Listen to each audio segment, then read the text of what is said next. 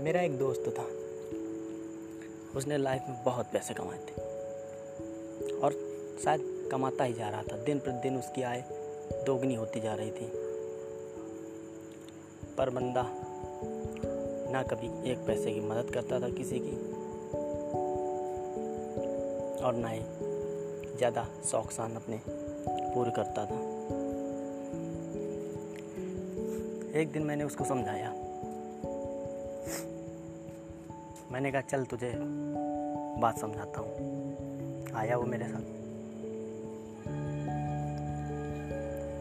मैंने सबसे पहले उसको एक बाल्टी पानी दिया।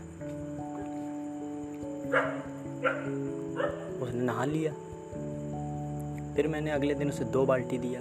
उसने एक बाल्टी से नहाया और एक से अपने जो दिन में काम होते थे वो किया। फिर मैंने तीन बाल्टी, चार बाल्टी, ऐसे मैं उसको देता गया। फिर करीब एक हफ़्ते बाद मैंने उसको पूरा एक टंकी पानी दिया। अब वो एक टंकी में उसकी जितनी नीड थी उसने यूज़ कर लिया। वही एक बाल्टी उसका नहाने का मतलब उसने चार पाँच बाल्टी यूज़ किया। बाकी का पानी उसके पास उसी तरह स्टोर था। फिर मैंने उसको एक टंकी दिया।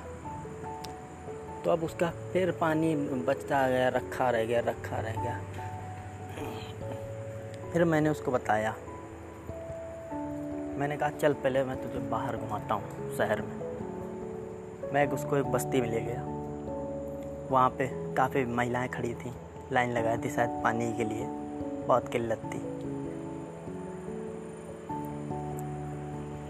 शायद वो उनमें से किसी को किसी को पानी मिलता था और किसी को मायूस होकर लौटना पड़ता था। जब मैंने उसको ये सब नज़ारा दिखाया, बस मुझे कुछ समझाने की ज़रूरत नहीं पड़ी अपने दोस्त को। वो खुद ब खुद समझ गया और उसने मुझसे कहा, बस, अब तो मुझे कुछ बताने की ज़रूरत नहीं है। मैं खुद समझ गया तू कहना क्या चाहता है। तो दोस्तों, मैंने जब ये एक्सपेरिमेंट उसके साथ किया तो इससे ये सीखा कि उसने ये निर्णय लिया कि मेरे पास इतनी संपत्ति हो गई है। मैं अब इनमें से चाहे जैसी लाइफ जीऊँ कितना भी खर्च करूँ, ज़्यादा से ज़्यादा मंथली एक लाख, दो लाख खर्च होगा।